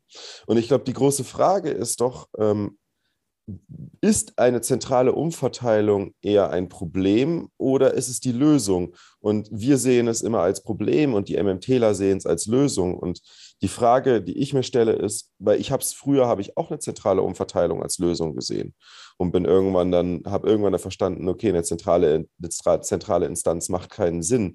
Jesse, du hast es gerade eben gesagt, eine zentrale Instanz macht für dich keinen Sinn, die die Umverteilung vornimmt. Für MMTler allerdings schon. Ich glaube, das ist eigentlich so der Hauptkernpunkt, wo wir uns unterscheiden, weil ansonsten haben wir eigentlich die, genau die gleiche Perspektive aufs Finanzbild, äh, wie die Finanzwirtschaft funktioniert, wie Geld funktioniert. Nur, dass wir sagen, wir wollen halt entsprechend den, den, wir wollen kein Geld abschöpfen, also wir wollen den, den Wert von Geld nicht abschöpfen und umverteilen, sondern wir wollen, dass quasi die, der, der Zugewinn, äh, der, der durch die ähm, durch den Wachstum, durch, durch mehr Energieverbrauch entsteht. Ne? Weil ich meine, wir haben ja quasi einen Effizienzzugewinn durch mehr Energieverbrauch und dass dieser Effizienzzugewinn, der durch, die, durch, den, durch den mehr Energieverbrauch entsteht, dass alle gleichzeitig die Bitcoin halten, davon profitieren, indem ihre Kaufkraft steigt, anstatt dass ihnen die Kaufkraft genommen wird und dieser zusätzliche Gewinn, der an Kaufkraft entnommen wird, durch eine zentrale Instanz umverteilt wird. Äh, hast du, hast du irgendwann so einen Schritt gehabt, wo du gesagt hast, so, okay, ähm, zentrale über zentrale Umverteilung oder zentrale Systeme äh, in, in dem Zusammenhang machen keinen Sinn und vorher hattest du schon gedacht, es macht Sinn oder ähm, würdest es war von Anfang an so für dich, dass du gesagt hast, zentral macht keinen Sinn? Ähm,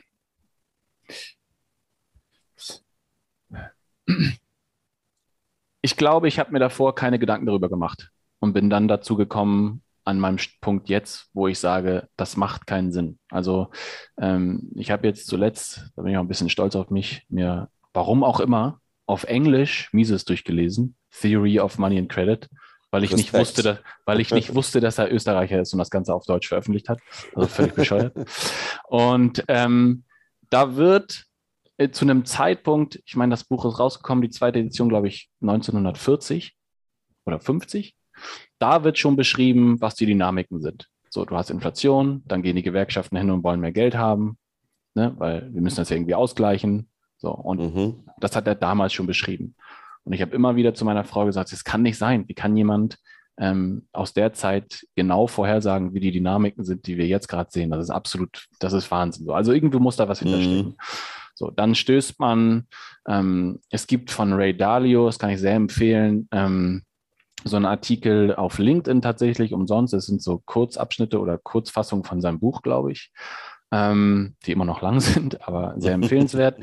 so, also um deine Frage zu beantworten, ähm, ich glaube nicht, dass es richtig ist. Ich dachte auch vorher nicht, dass es richtig ist. Ich habe mir einfach keine Gedanken drüber gemacht. So, aber der mhm. Punkt ist ja, der Punkt ist ja, dass wir das erst seit 50 Jahren machen. Ne? Also Fiat gibt es seit ziemlich genau 50 Jahren, 1971. WTF happened 1971. Fiat machen wir seit 15 Jahren. So, zentrale dieses, Umverteilung genau. hat es vorher schon gegeben. Ne? Also ich meine, man ist auch, auch davor auch, immer mal wieder, glaube ich, vom Goldstandard weg und wieder so. hin. Und, genau, aber, aber ja, du kannst da, eine Umverteilung auch am Goldstandard machen. Ne? Das wäre ja nicht das Thema. Ne? Das beschreibt Ray Dalio, das beschreibt er sehr, sehr schön, dass es immer wieder diesen Zyklus gibt. Den gab mhm. es schon so häufig in der Menschheitsgeschichte, mhm. dass du sagst, du hast Gold, Gold Exchange, ne, also eine Währung, die auf Gold aufsetzt, und dann setzt du es halt irgendwann ab. Das gab es schon häufiger. Und dann geht's los. Ja, so, ja. das Ding ist halt, dass dieser Kreislauf, bis er abgeschlossen ist, 150 Jahre dauert ungefähr. Und er deswegen für ein Menschenleben überhaupt nicht greifbar ist. So, also die Frage, die man eigentlich stellen muss, ist, hat zentrale Umverteilung schon mal irgendwann funktioniert? Langfristig? Mhm. Die Antwort ist nein. So, also mhm. also kann das nicht die richtige Lösung sein. Und wir befinden uns wie in einem Hamsterrad. Jetzt machen wir es wieder. Die Zinsen sind auf Null. Die EZB sagt, nö, ist transitory, machen wir weiter so. Eigentlich haben sie überhaupt gar keine Ahnung, was sie, was, was sie machen sollen. Ne? Also bleiben, mhm. machen sie erstmal gar nichts. Mhm. Ähm, und de faktisch, mathematisch gibt es keinen Ausweg aus der aktuellen Situation. So, du kannst genau. die Zinsen nicht anheben. Ja. Ähm, und das, Oder was du sehr, gerade machst, genau, sehr, sehr langsam und sehr, sehr schwer. da gibt es dann immer wieder andere Erklärungen, ne? Supply Chain mhm. Issues, ähm, Gas Shortages, was auch immer. Aber die, die Frage und die, die öffentliche Diskussion darüber, ob nicht das, das Beeinflussen ähm, von Preisen ähm, ein, ein riesiges Problem ist und vielleicht auch der Ursprung für viele andere Probleme, die wir sehen, Spanne, Arm und Reich das wird so komplett weiter, ignoriert. Das wird überhaupt ja. nicht diskutiert, sondern das es wird immer mal, irgendein anderer Grund, irgendein ja. anderer Grund wird punktuell diskutiert. Ähm, und daran machen die Leute es dann fest. So. Aber ich glaube halt, dass, dass ganz viele Probleme von dieser Dynamik, wie unser Geld funktioniert, abhängen. Absolut, ja, also gerade auch das, das Wort transitory ist ja sehr, sehr lustig, oder? Also es wird als vorübergehend bezeichnet und will damit sagen, diese, diese Inflation im Gegensatz zum Vormonat äh, im letzten Jahr ähm, ist jetzt zwar da, aber dann nur vorübergehend. Aber mit vorübergehend ist hier nicht gemeint, die Preise gehen dann wieder runter und, und, und vom unteren Punkt geht es dann weiter, sondern gemeint so, ist, die, die, Preise hoch, bleiben ja. dann so, aber es geht nicht mehr so Lang. stark hoch.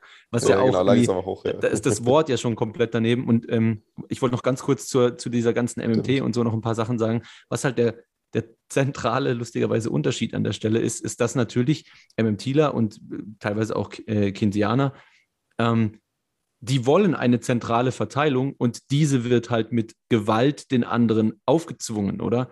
Wohingegen der, die gegenteilige Meinung, die wir einnehmen oder die Gegenperspektive, ist halt gewaltfrei. Oder also wir würden ja sagen, hey, passt auf, lasst uns unser Geld wählen. Und wenn ihr Fiat Money nutzen wollt, tut das, ja, wir wollen es einfach nur nicht, ja. Und, und das mhm. ist, finde ich halt sehr, sehr interessant, dass, dass unsere Perspektive ist eigentlich, hey, macht, was ihr wollt, ja, wir haben hier unser Geld, ähm, do as you wish. Ähm, und die sind aber darauf angewiesen, dass die meisten mitmachen. Denn wenn es eine Nein, Option dass alle wäre, mitmachen. Sie ja, müssen genau. quasi, eigentlich müsstest du, wenn du es wenn konkret genau. umsetzen möchtest, vernünftig umsetzen möchtest, musst du eigentlich Eigentum sogar verbieten. Du darfst eigentlich da, gar da nicht mehr den enden. Leuten die Möglichkeit genau. geben, genau. aus dem Geld rauszugehen. Es, es, es kann nur dort enden, denn wenn die Leute die Option hätten, würden langfristig, jetzt in unserem Fall, ähm, äh, Status quo heute einfach alle in Bitcoin landen, ja, und dann ja. funktioniert einfach dein, dein Ponzi-Scheme, dein Fiat-Ponzi-Scheme nicht mehr.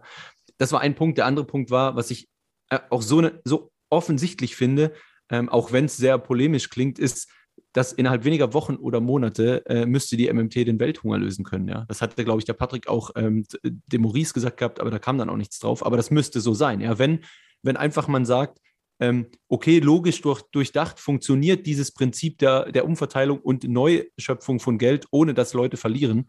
Und wir wissen können, genau, wo das Geld Probleme immer allokiert ja. werden muss, weil das ist ja das, was die MMTler sagen. Mit, Dank, mit Hilfe von AI können wir das natürlich heute auch richtig allokieren. Äh, ganz genau, das war auch das Problem, warum früher zentrale Umverteilung nicht funktioniert hat. Aber heute machen wir das alles anders und kriegen das hin. Ja, aber dann zeig's halt, das müsste ja dann innerhalb ja, von. Aber dann hat man auch AI nicht verstanden. Ne? Ja, ne? das AI, AI, heißt dann ja nur, AI ist ja, ist ja nichts, das schafft ja nicht aus dem Nichts, so, nee, sondern da liegen Daten hinter. Ja, das haben die nicht verstanden, klar. Naja, genau, anderes Thema. Aber ganz kurz noch ein letzter Punkt. Äh, der Gedanke kam mir gerade noch, was ich eigentlich auch witzig finde. Wir hatten es vorher vom, vom Markt, vom freien Markt, Preisbildung etc. Und bei Fiat-Geld ist ja tatsächlich sowohl das Angebot als auch die Nachfrage künstlich. Ne? Also das Angebot, also die Geldmenge wird einfach erschaffen, wird einfach künstlich erzeugt, aufgebläht, wie man, wie man das möchte. Und die Nachfrage wird eigentlich nur dadurch geschaffen, dass man die Leute zwingt, zum Beispiel ihre Steuern darin zu zahlen oder das akzeptieren zu müssen und so weiter und so fort. Das, das heißt, ist die Baseline, ja. Genau, es ist so, so kom komplett künstlich künstliches Gut. Nee, da stimme, da, ich dir, da stimme ich dir nicht zu. Da stimme Wieso? ich dir nicht zu, Fab, weil ich, also da muss ich sagen, da hat mich das Argument vom Parker Lewis überzeugt, dass die Nachfrage nach dem Fiat-Geld hauptsächlich dadurch entsteht, dass äh, ein, ein, ein Hebel vorhanden ist, dass nämlich das Fiat-Kreditgeld zum Fiat, äh, zum Fiat, wie nennt man das, zum, zum, zum Recht, zum rechtlich anerkannten Zahlungsmittel ein Verhältnis, zumindest in den USA damals, von 1 zu 36 bestand. Das heißt, du hast, du hast 1 Prozent ähm, M1-Geldmenge und 32, mhm. das 32-fache an M2-Geldmenge. Und das führt dazu, dass M2 ist ja nichts anderes als Kreditgeld. Geld 2 mhm. ist ja, also die M2-Geldmenge ist ja kein gesetzliches Zahlungsmittel, sondern das ist ja quasi herausgegebener Kredit. Das ist Geld, was wieder verschwindet, wenn ein Kredit sozusagen getilgt wird. Und du brauchst quasi das Kredit, du, hast, du nutzt den Kredit sozusagen, um oder du, um, um Kredit rückzahlen zu können, brauchst du ja quasi wieder echtes Geld. Und dadurch entsteht eine Shortage von sogenanntem echten Geld, also Bargeld und Zentralbankgeld, M1-Geldmenge. Und diese Shortage. Okay, aber das ist ein ganz anderer Punkt, finde ich. Also ich, stimmt, du hast recht, das erzeugt auch Bedarf nach diesem Geld, aber genau. überhaupt, ich meinte, überhaupt erst Fiat-Geld verwenden zu wollen und zu müssen, oder? Also klar, es gibt einen Bedarf danach, Geld zu verwenden für Menschen, offensichtlich, oder? Aber wenn man sie nicht zwingen würde, das Ganze mit diesem Geld zu machen, oder würden sie einfach ein besseres Geld wahrscheinlich nutzen? Es ist hauptsächlich der Kredit. Es ist hauptsächlich der Kredit, wer es die Leute dazu zwingt, das Geld zu nutzen. Das ist, glaube ich, noch nicht mal die Steuern, sondern hauptsächlich der Kredit, der zurückgezahlt werden muss und ähm, denominiert ist in dieser Könnten wir mal in der Folge länger drüber reden, finde ich mhm. sehr, sehr interessant. Würde ich tatsächlich widersprechen, aber ich sehe den Punkt auf jeden Fall. Finde cool. sehr, sehr interessantes Thema. Äh, ich würde noch mal ganz kurz, ganz kurz noch mal äh, zu dem zentral-dezentral, letzter Punkt, äh, dann können wir das Thema auch abschließen, äh, mhm. weil du nämlich ähm, erwähnt hattest, dass du ähm, eher eigentlich eine typische linke Einstellung hattest und ja auch eher und ich meine, ich, ich habe das bei mir auch beobachtet, diesen Wandel von eher Sozialismus äh, und, und, Kommunismus als Ziel und, und Marx-Fan und Silvio Gesell-Fan hin zu äh, ähm, ja eigentlich im Prinzip äh, Marktradikalist, würde ich schon fast sagen. Ne? Ähm, hin. Äh, und du hast es ja so ein bisschen auch als einen Konflikt dargestellt. Ähm, Gab es da eine Entwicklung bei dir? Ist dieser Konflikt noch vorhanden? Wie muss ich mir das so vorstellen? Ähm, ja, also wie ich ganz am Anfang meinte, ich bin in, in Hamburg groß geworden, ähm, äh, in der Innenstadt in Hamburg. Ähm, mein Vater ähm, ist Taxifahrer, meine Mutter hat in einem äh, im Kartenhaus halbtags gearbeitet. So, ab, abgesehen von der Frage, auch das ist ja heute unvorstellbar. Ne? Also, Kartenhaus? In einem Kartenhaus? Ja, in einem, die haben Tickets verkauft. Also gehst ah, in den Laden rein okay, und kaufst die Tickets für Konzerte. Ja, okay. Die Bezeichnung habe ich noch nie gehört, ey. Ein Kartenhaus, Kartenhaus, das ist ja witzig. Ja. Geil. Und ähm, auch das ist ja heute un unvorstellbar. Nicht, weil die Wohnung eine andere ist oder die Stadt, sondern weil das Geld, was man verdient, weniger wert ist. So. ähm, ähm, Oder weil dieser man sich keine Tickets mehr physisch Ja, genau. Diese, dieser, dieser Konflikt, den ich ähm, versucht habe in der Vorbereitung ein bisschen zu, zu beschreiben, ist einfach, dass meine Eltern mir immer typisch progressive, eher links ähm, gerichtete äh, Denkweisen und auch ein Weltbild mitgegeben haben. Ne? Also Unrecht sehen, mhm. dafür aufstehen, ähm, ja, Autoritäten in Frage zu stellen und, und Fragen zu stellen, auch dreimal. Ähm, und äh, ja, keine Ahnung, so, wenn man das so beschreibt, irgendwie St. Pauli-Fan und mm, Hamburger Innenstadt, okay. Sternschanzen, mhm. so, das sind halt keine marktliberalen, konservativen Umfelder, in denen ich mich da, in denen ich nee. aufgewachs ja. aufgewachsen bin. Heute ist es ja so, dass wenn man sich mit Bitcoin stark auseinandersetzt und auf seinem Weg ähm, solche Diskussionen wie jetzt gerade führt. Auch das ist ja etwas, wo man nur hinkommt, wenn man viel Zeit hat und sich nicht mehr mit Shitcoins beschäftigt. Mhm. Ähm, dann trifft man halt ganz oft auch auf andere Weltbilder. Ne? Also marktradikale Weltbilder, äh, freier Markt, der Staat soll gar keinen Einfluss mehr haben ähm, und so weiter. Und das ist sehr konträr zueinander, obwohl mhm ähm, obwohl ich glaube, dass, ähm, dass viele dieser, dieser Ansichtsweisen dazu führen würden, dass, ähm, dass die Spanne zwischen Arm und Reich geringer wird. Oder dass man eben den Klimawandel durch weniger Überkonsum und, und ähm, ne, einem genaueren Maß den Preis äh, mit einem, mit einem ähm, härteren Geld sozusagen ähm, auch bekämpfen könnte und so weiter. Das sind alles so, so Sachen, die sehr stark aufeinandertreffen. Ähm, und momentan ist genau da der Konflikt, den du angesprochen hast. Ne? Was ist das Richtige? Was ist am Ende die, die mhm. Lösung, die, die dazu führt, dass man die meisten dieser Probleme möglichst gut ähm, löst?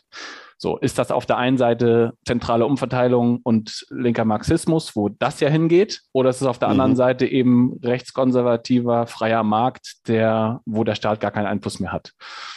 Momentan glaube ich, ähm, dass, dass keine dieser beiden Lösungen äh, funktioniert, weil ich glaube, dass ähm, Menschen sich immer organisieren. Ich meine, nur das ist der Grund, warum wir hier sitzen. Ne? In der freien Natur ähm, werden wir der Natur hilflos ausgeliefert und nur durch Organisation schaffen wir es überhaupt, eine Zivilisation aufzubauen, durch Kommunikation und Organisation. So, und ich glaube, dass wenn du, wenn du ganz viel Konkurrenz hat, hast in einem Markt, dann führt das irgendwann zu Konflikten, auch ge, äh, äh Gewalt, ge, äh, Konflikten, die von Gewalt geprägt sind. Ähm, und was ist dann am Ende davon? Am Ende hast du wieder eine zentralere Einheit, weil die Ressourcen von der Verliererpartei übernommen werden. Deswegen glaube ich, dass dieser Gedanke, alle sind frei und, und, und es gibt einen freien Markt, ähm, im Extremfall nicht funktionieren kann. Ganz kurzer Input, wie, ganz kurze Frage. Ähm, also ja. ich persönlich würde das libertäre Dasein oder Gedankengut nicht rechtskonservativ einordnen. Ich glaube, dass das wird oft so getan, Okay. Äh, aber ich persönlich sehe das äh, frei von, von links oder rechts, komplett, ehrlich gesagt. Weiß nicht, Daniel, wie, wie, wie, siehst du das? Also ich, ich weiß, das wird oft so geframed, ja, weil natürlich gerade in den, in den USA äh, links äh, mehr Kontrolle will und rechts irgendwie mehr Freiheiten. Aber ich sehe so einen libertären Ansatz mit wenig Staat nicht zwingend in dieser Ecke. Also ist oft so, deckt sich oft, aber ist für mich nicht gleichbedeutend. Aber dann ja, die, gut, die Rückfrage da, wozu führt das denn? Also, Wo, wozu wenn, führt denn was? Wenn, wenn, wenn du das, das Weltbild so aufbaust, ne, und du hast jetzt in, in Deutschland ganz viele kleine Parteien, die sich alle selber verwalten und untereinander in Konkurrenz zueinander stehen. Mhm. Also zum Beispiel Bundesstaaten. Die, keine, also die nicht zu einem nur, dass wir uns, uns einig sind, das ist jetzt eine ganz Bundesländer, die nicht Also ich, ich meinte einfach nur, dass sich eine libertäre Ansicht schwer oder nicht in links-rechts einordnen lässt. Das was ist denn Punkt. das Endgame einer libertären Ansicht? Ich glaube, da ist der Unterschied. Hoffentlich, hoffentlich, wie der Markus immer so schön sagt, tausend kleine Lichtensteins.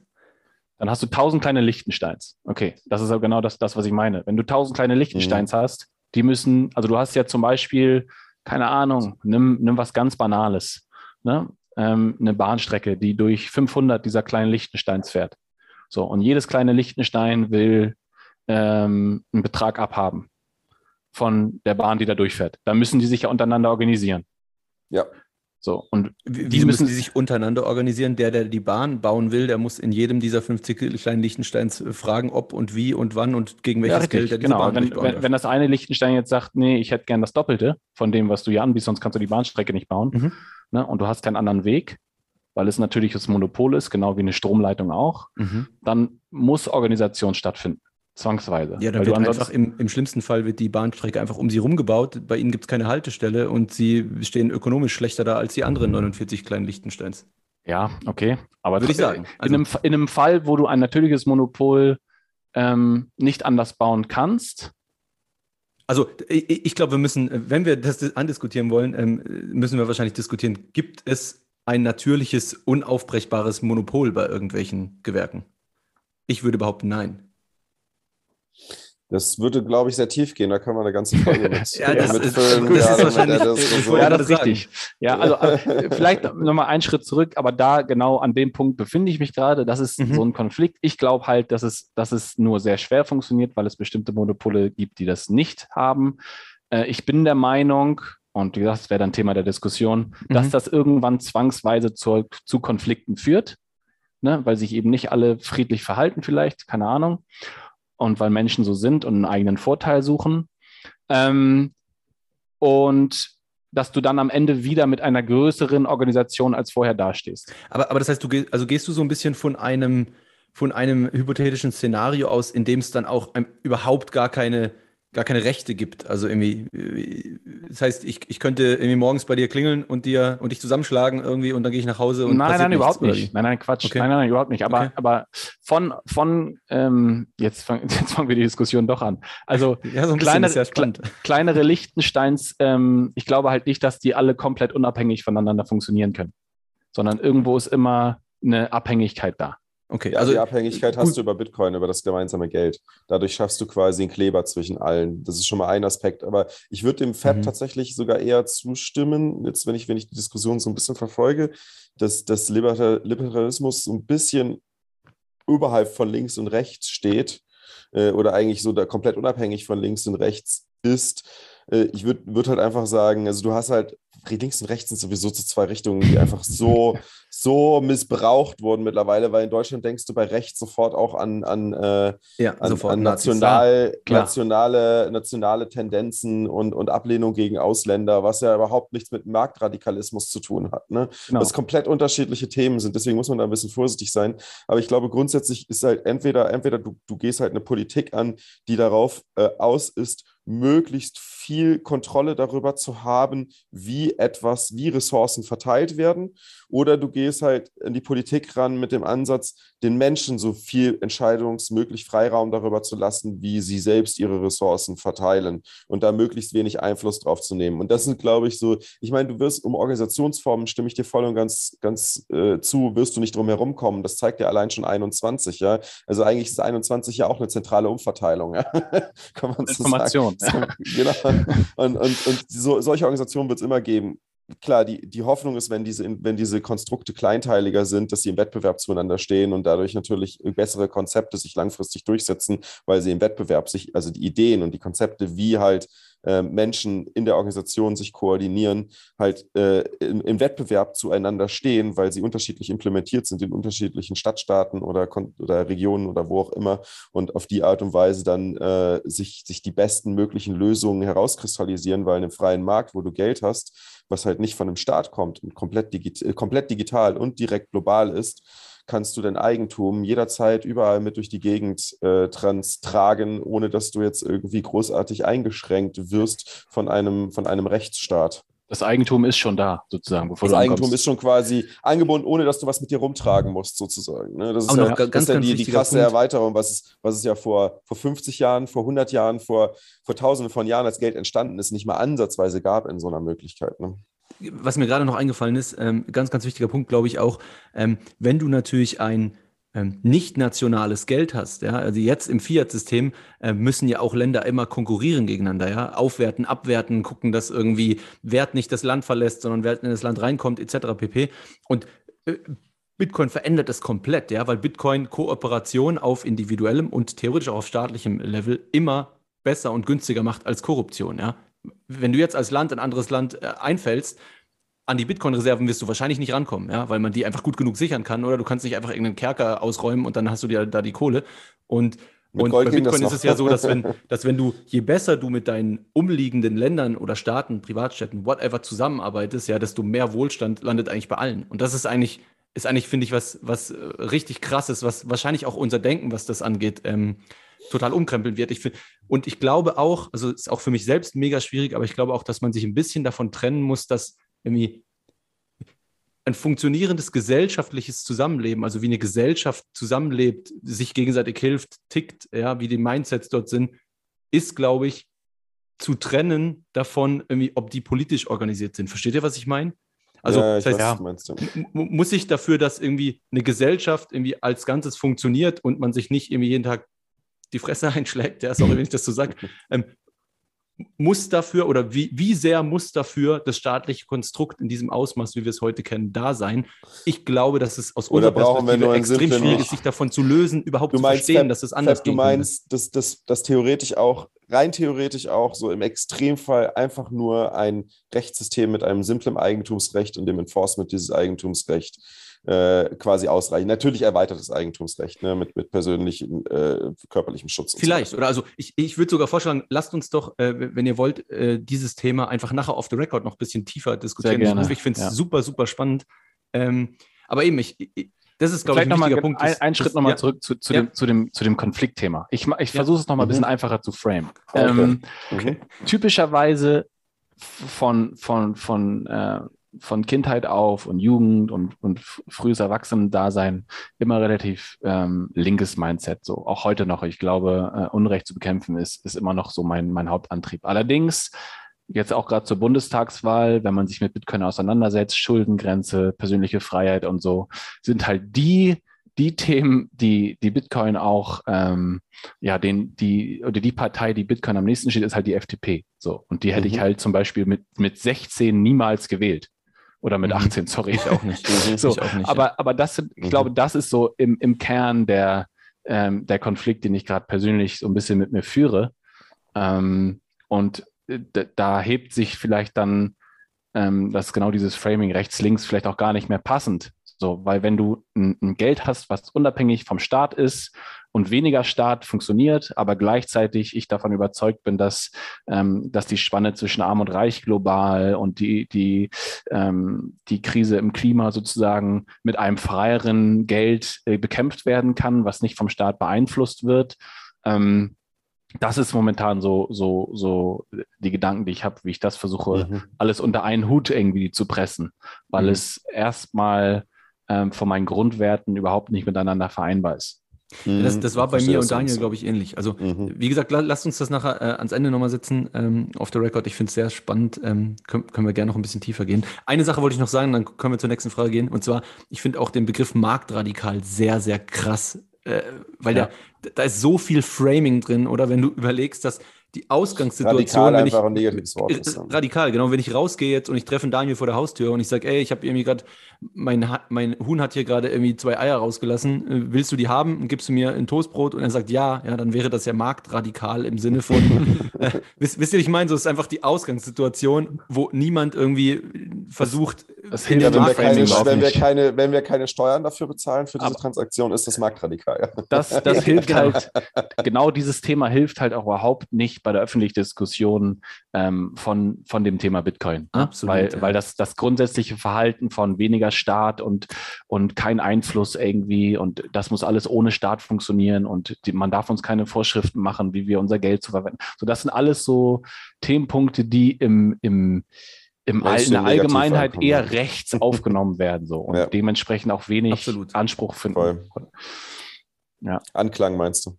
Genau, Anklang finden der, mhm. oder, oder sich, sich wenig andocken können, überhaupt als Diskussionspunkt, mhm. weil es viel zu schnell. Ich fand ja. das schlimm damals, wenn ich überlege, vor, vor, vor acht Jahren, neun Jahren, äh, als ich im Silvio Jose Rabbit Hole drin war. Ich fand das schlimm, wenn so jemand mit, mit so marktradikalen äh, Ideen ankam. Das war für mich was ganz schlimm. Das habe ich sofort dicht gemacht, mir nicht mal angehört. Ja, genau das. ja, gut. Genau, also super genau, das, das wollte ich dich noch fragen. Der Fab hat es schon markiert hier. Was sind denn äh, auch vor allem Bezug auf den Konflikt, was sind denn eigentlich gerade so Gänge im Kaninchenbau, mit denen du dich äh, so ein bisschen beschäftigst oder wo du gerade näher reinschaust? Was sind so Themen? Ja, also ähm, ich bin, würde ich sagen, schon relativ tief gefallen, obwohl man natürlich nicht weiß, wo das Ende ist. Ich falle schon sehr lange. Es gibt wir keins. So. Wir haben noch keins gefunden. Ja, genau. ähm, wo beschäftige ich momentan mit? Also momentan ist mein Ziel, stack as many sets as I can. So. Mhm. Und äh, wie mache ich das mit möglichst wenig Risiko? Ne? Also das Ding ist ja klar, kann ich jetzt Dollar Cost Averagen oder ich kann investieren und das ist genau, das ist relativ wenig, wenig Risiko in meinem Verhältnis. Ne? Und je nach, wenn ich jetzt sage, keine Ahnung, ich, ich investiere in Altcoins, weil die schneller in BTC steigen, habe ich hinterher mehr BTC als vorher, ist das wieder Risiko. So ein anderes Thema, wo ich mich gerade sehr stark ähm, beschäftige, auch im Energiekontext, ist Mining. Also wie kann ich als, als ähm, Privatperson da an, an ähm, mich da andocken sozusagen, Anklang finden mhm. ähm, im, im Mining-Bereich, ne? Weil, weil man natürlich auch sagt, gut, wenn ich, wenn ich, ähm, äh, wenn ich da einstecke, habe ich vielleicht äh, auf vier, fünf Jahre gesehen mehr Sets, als ich jetzt investieren muss. So, und da befinde ich mich, befinde ich mich gerade äh, äh vor dem nächsten, vor der nächsten Tür sozusagen und klopf an, ähm, welche Miner gibt es, Terahash, wo müssen die hingestellt werden, welche Modelle gibt es, Immersion Mining. Ähm, ich Nutzt du es auch, auch, direkt beruflich, also auch in dem Bezug, dass du sagst, okay, können wir mit Bitcoin Mining eventuell auch eine schnellere Finanz Refinanzierung genau, äh, ja. der Anlagen schnelleren ROI erreichen oder so, ne? Ja, noch nicht, ähm, aber äh, es ist angedacht. Ich habe mir jetzt ähm, äh, bei Compass Mining ähm, mhm. tatsächlich ähm, mal einen Miner gekauft und ähm, bin da hinterher. Ich weiß nicht, ob euch BMN was sagt. Sag BMN ist, ist von Blockstream, von dem Adam Beck. Ach so, der Blockstream Mining Token. Genau. Okay. Mhm. Wobei das natürlich auch wieder ein eine Security ist. Ist kein Altcoin, glaube ich. Ich weiß nicht, wie man das dann qualifiziert. Aber ja, da, es, ist, es, ist, wahrscheinlich eine sinnvolle Verwendung eines Tokens in diesem so, Sinne, muss so, ich sagen. Was ja eigentlich gegen das, gegen das Bitcoin-Only-Mindset spricht, aber das ist wieder ein anderes Thema. Nee, nee überhaupt nicht. Überhaupt nee. nicht, gar nicht, finde ich. Also es, ist ja, es, es, es, es soll ja nicht irgendwie, erstens ist es nicht dazu da, irgendwie äh, grundlegend, äh, äh, wie soll ich sagen, äh, für eine Firma Kohle, Kohle einzusammeln für, für sich selbst und danach damit abzuhauen. Ja, es ist nicht dazu da, irgendwie Klar. irgendeinen Quark abzubilden, sondern es ist eigentlich nur dazu da, äh, zuzuordnen, wenn das dir gehört, hast du das Recht auf die, die das Gewinne, ist die damit Fab. Fab, der, Grund, der Grund, warum es existiert, ist einfach Effizienzsteigerung, weil genau. du könntest natürlich auch ganz normal über klassische Verträge Teilhabe an dem, an dem Mining haben. Richtig. Müsstest ja. aber dann die Auszahlung von Bitcoin, die Auszahlung von Bitcoin über Fiat-Kanäle regeln. Während genau. du aber quasi den Token auf Liquid hältst, hast du quasi direkt die Bitcoin-Auszahlung nativ an deine Token-Adresse, wo der Token ist und du hast den ganzen administrativen Overhead mit dem klassischen Finanzsystem nicht mehr. Das ist eigentlich der Haupt Aber natürlich tauscht man Bitcoin gegen was anderes und hat damit mhm. wieder Kontrahentenrisiko. Genau. Und, und das ist das, das ist ein Investment. Ich, ja. Genau. Und das genau, ist das, ja, das wo ich gerade praktisch, praktisch ja, anklopfe. Also mich da irgendwie privat mit Mining auseinanderzusetzen. Beruflich cool. ist das ein riesiges Thema. Ähm, es gibt momentan in Deutschland die, die, die große Problematik, dass, ähm, dass äh, Windkraftanlagen, die älter sind als 20 Jahre, nicht mehr vom Erneuerbare Energiengesetz gefördert werden. Mhm. So, das heißt, diese Betreiber stehen vor einem riesigen Problem, weil mhm. wenn sich das Windrad dreht, verlieren sie Geld. Mhm. So, das heißt, die müssen irgendwie einen Abnehmer finden. Und da springe ich natürlich auf und denke, ey, ich habe eine super Idee. Die haben andere auch schon. Ähm, ja, wollte ich gerade sagen, gab es schon mehrere. Genau, und äh, da gibt es vom Blockstream auch, äh, auch eine, eine Container-Unit. Ähm, die, die Anlagen, mit denen ich mich äh, beruflich gerade beschäftigt im PV-Bereich, sind auch containerbasiert. Deswegen ist mir das ganz, ganz sympathisch. Ähm, da beschäftige ich momentan mit, ähm, in Afrika zu sagen, man nimmt den Strom, ähm, der über ist, fürs Bitcoin Mining ist auch super interessant. Ne? Also Eine Frage da ganz kurz, ist, ja, ist ja. es nicht, ähm, aber ist nicht so rentabilitätstechnisch, wenn man nicht im ganz großen Stil denkt, recht schwierig dann, weil wenn du ja. sagst immer, das sind immer recht ein kleines Dorf zum Beispiel, oder? Genau. Der, der Strom, den du da mal übrig hast, irgendwie dafür, dass dann da irgendwie, keine Ahnung, hunderte Miner in so einem Container stehen, richtig. die 80 Prozent der Zeit nicht laufen, ist noch schwierig, oder? Völlig richtig, genau. Und das mhm. sind gerade genau die Themen, die ich versuche irgendwie zu lösen, weil man natürlich sagen kann, gut, statt dass man die Energie einfach verpuffen lässt, weil die Batterie voll ist und es keinen Bedarf im Netz gibt, sagt man, ähm, man schickt den Strom an den S9 Miner. So, der kostet mhm. jetzt aktuell, glaube ich, 400 Euro oder so.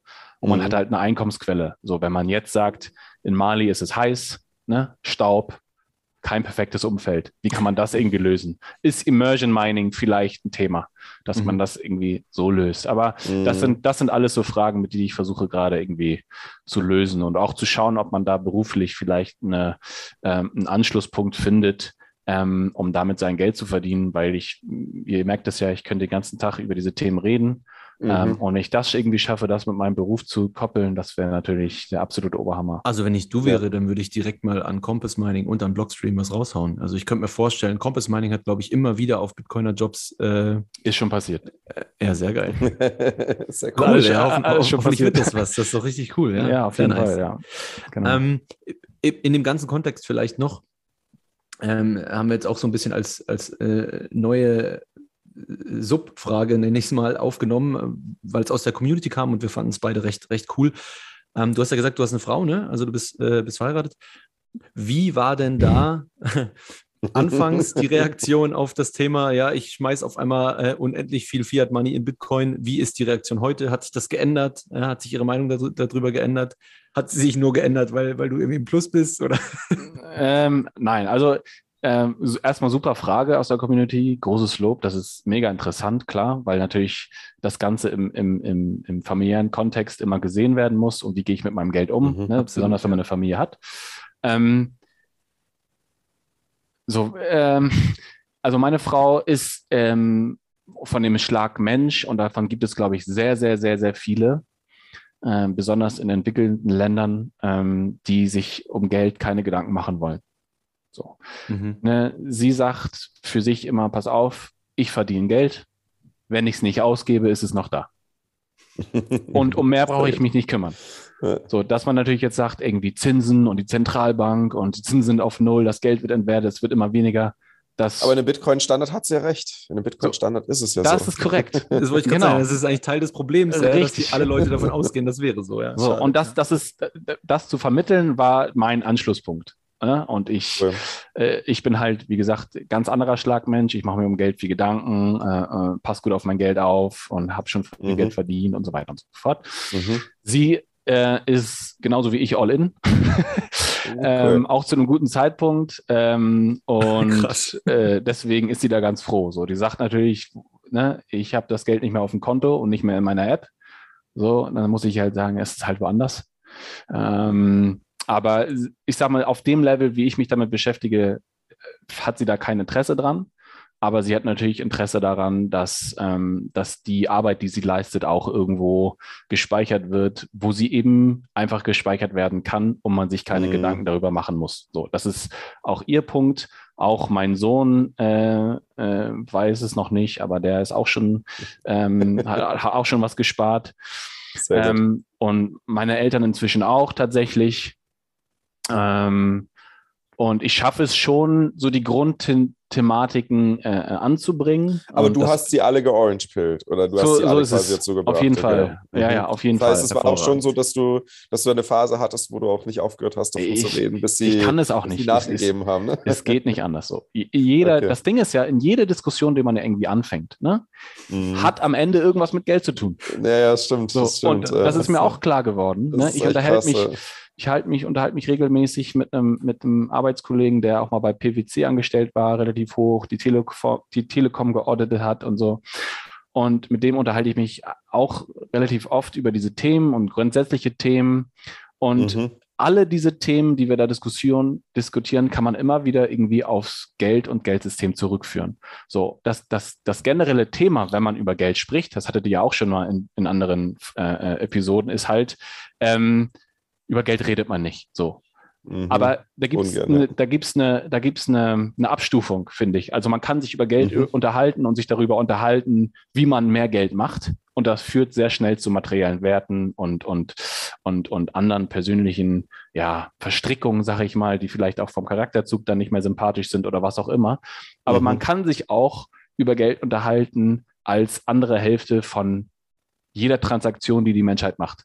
So, und mhm. wenn die kaputt ist, führt das zu Problemen. Und da versuche ich dann immer das Gespräch hinzuleiten. Ne? Also sei es, sei es Energiekrise oder Klimakrise, sei es die Spanne zwischen Arm und Reich, sei es, ähm, sei mhm. es populistisch, populistische äh, politische Tendenzen global, ähm, sei es äh, die, die Politik von China, sei es die EZB und CBDCs äh, und, und all diese Themen oder die, die, das Abschaffen von Bargeld.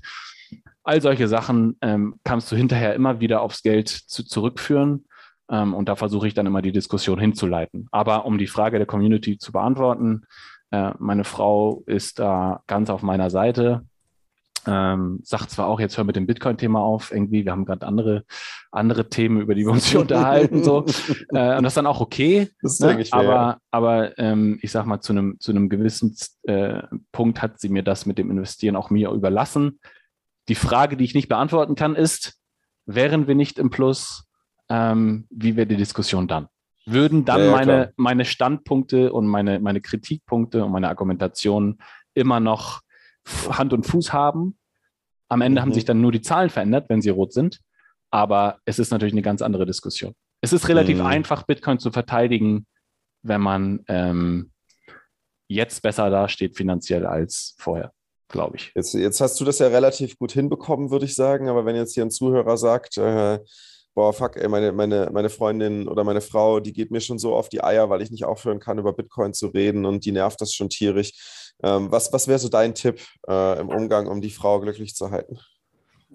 Ja, äh, um den Partner. Aber auch umgekehrt für die Frau, genau. wollte ich gerade sagen. sagen. Um den Frauen, Partner. Die, die, wo, der Mann, wo der Mann einfach genervt ist. Gibt es ja bestimmt äh, auch. Äh, es gab auch mal, ich glaube, du hattest mal, war, warst du das, der Interviews, oder waren das äh, auf eurem Kanal Interviews, wo eine Frau gefragt wurde, irgendwie auch, und sie meinte auch, der Mann äh, hätte investiert und, und sie wird sich tagtäglich darüber unterhalten und so. Das war eine Straßenumfrage. Ja, genau, ich. genau, genau. Wo, wo, sie gesagt hat, sie sorgt schon dafür, dass das nicht zu viel wird, ja, oder? Richtig, genau. Also das sind super interessante Diskussionen, aber ja.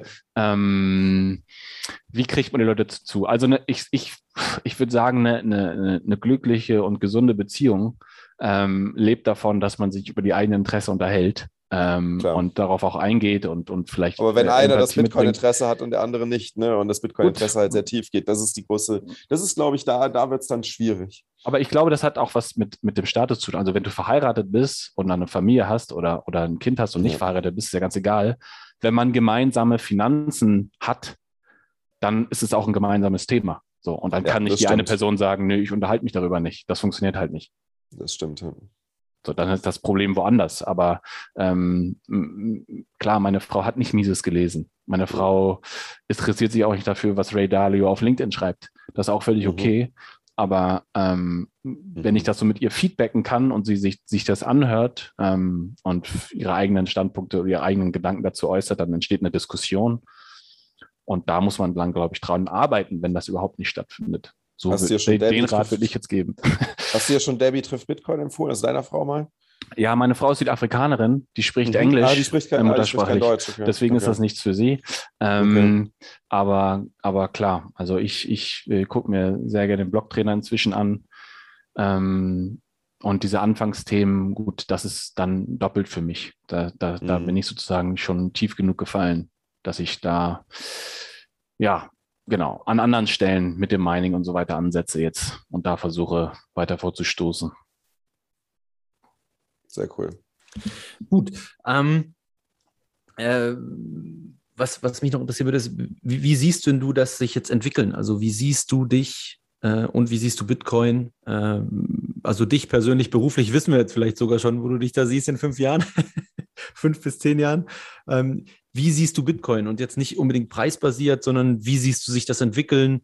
Ähm, weiß ich nicht, denkst du in zehn Jahren ist, welche Probleme ist, ist der, vielleicht der schon gelutscht? Ja, genau, also welche Probleme könnten auftreten? Super interessante Frage. Ähm, und das geht auch so ein bisschen darauf ein, auf die letzte Frage, die ihr dann mal stellt, was, was Bitcoin überhaupt für mich ist. Also ich glaube, dass Bitcoin ein ganz krasser Gegenpol ist ähm, zu dem, wie die Welt bis dato funktioniert hat. Ne? Du hast zum ersten Mal ähm, etwas wirklich Dezentrales, was der Mensch nicht beeinflussen kann. Das erste Mal in der Menschheitsgeschichte hast du ein Geld, was nicht vom Menschen beeinflusst werden kann. Über Extremkooperation schon, also über globale Extremkooperation könnten wir es Ja, okay, ja, gut. Ja. Aber sagen wir, es ist so unabhängig, wie nichts bisher da gewesen ist. Ja. So selbst zum Goldstandard hast du immer, ähm, immer die Dynamik gehabt, dass du auf den Staat angewiesen bist, der Veränderungen machen kann am Geldsystem, mhm. so wie es funktioniert. Wenn global die Leute für sich wiederentdecken, dass nicht Gold, Gold das jetzt das beste Geld ist, das härteste Geld, sondern global findet die Adoption wieder statt und diesmal ist es Bitcoin, dann hast du im Endeffekt das perfekteste Geld, was die Menschheit je gesehen hat in der gesamten Menschheitsgeschichte. Und dieser Gedanke ist massiv.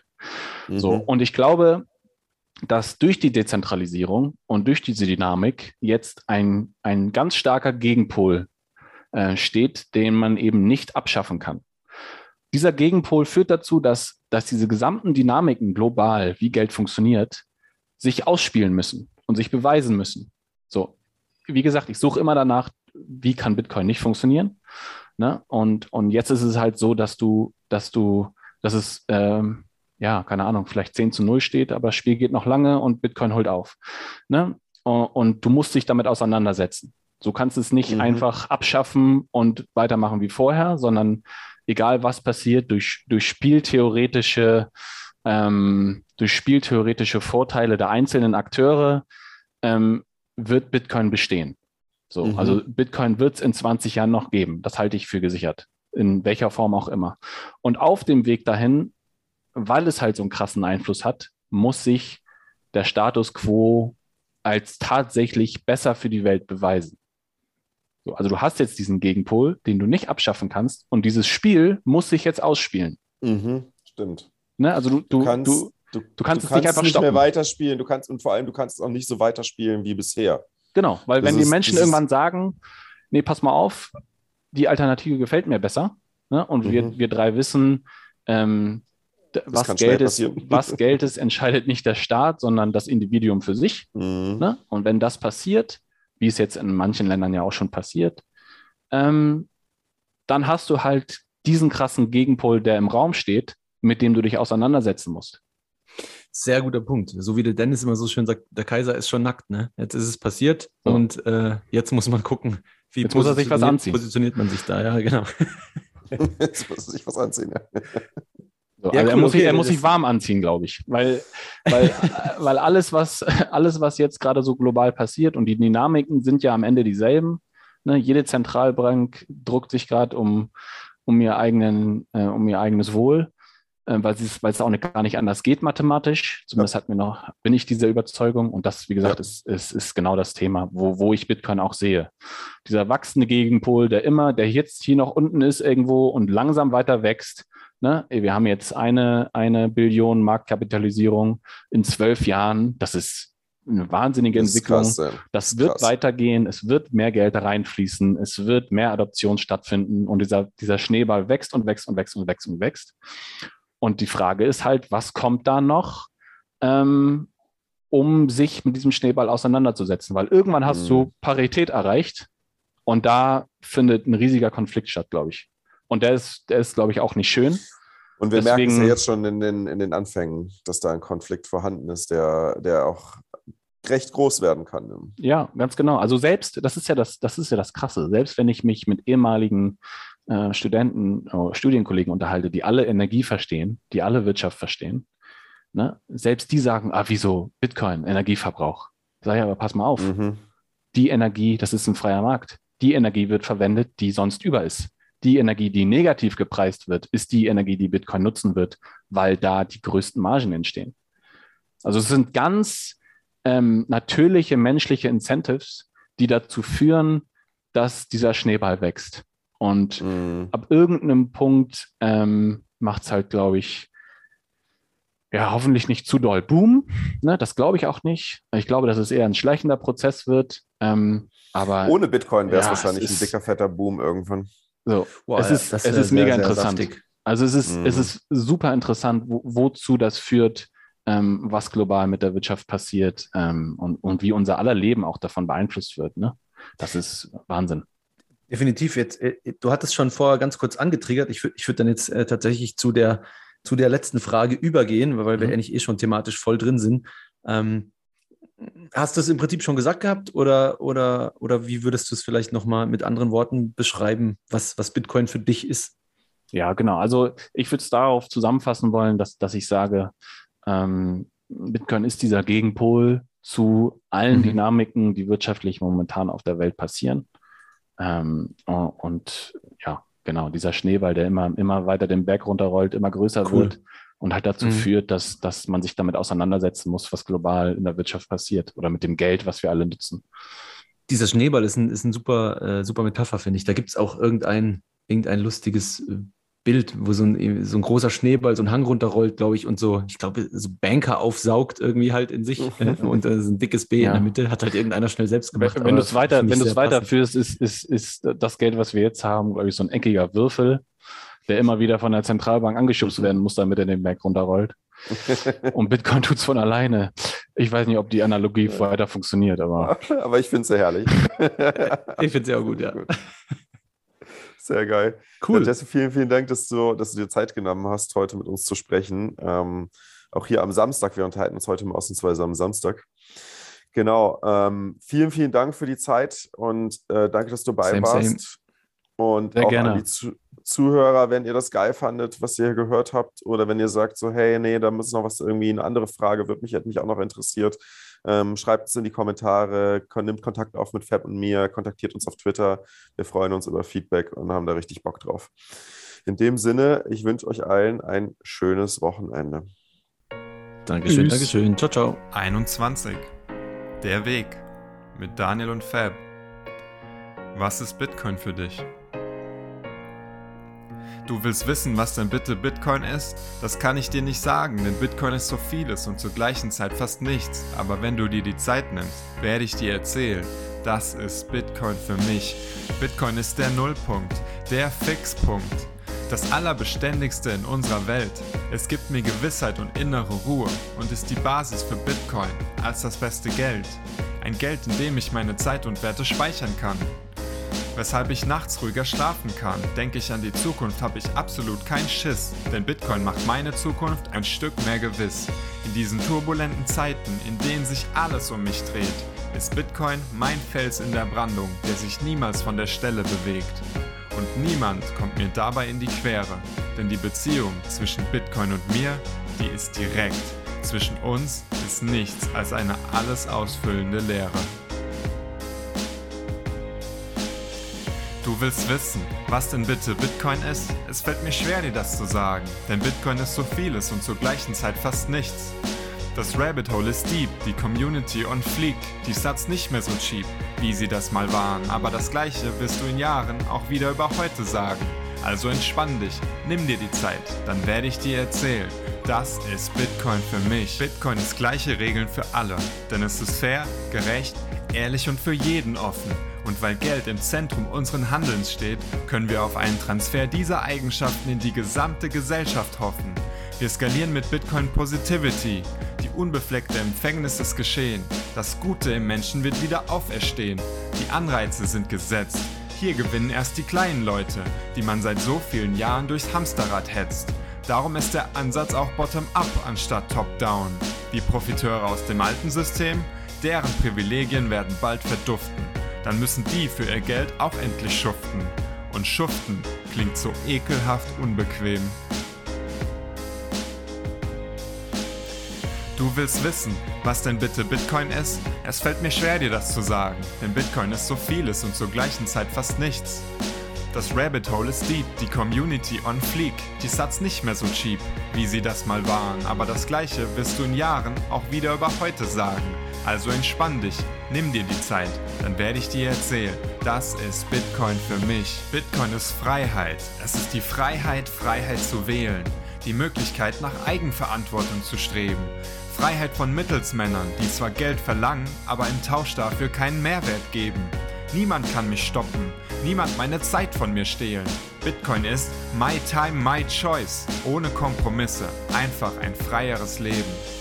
Du willst wissen, was denn bitte Bitcoin ist? Es fällt mir schwer, dir das zu sagen, denn Bitcoin ist so vieles und zur gleichen Zeit fast nichts. Das Rabbit Hole ist deep, die Community on fleek, die Satz nicht mehr so cheap, wie sie das mal waren, aber das gleiche wirst du in Jahren auch wieder über heute sagen. Also entspann dich, nimm dir die Zeit, dann werde ich dir erzählen, das ist Bitcoin für mich. Wieso ist dieses Geldsystem revolutionär für unser Land? Sind Gerechtigkeit, Ehrlichkeit, Offenheit und Freiheit nicht der aktuelle Stand? Hört man den Politikern so zu, dann scheint das so zu sein. Schaut man aber, was sie tun, sieht man durch den ganzen Schein. Bitcoin ist Spiegel und Lösung zugleich. Es zeigt dir das System auf, in dem wir sind. Wie ein Goldfisch, der plötzlich merkt, dass er in einem Scheißbecken voller Wasser schwimmt. Du musst dich nur trauen. Schau in den Spiegel hinein. Sei mutig und blick direkt ins Licht. Dann kannst du vielleicht erkennen, das ist Bitcoin für dich.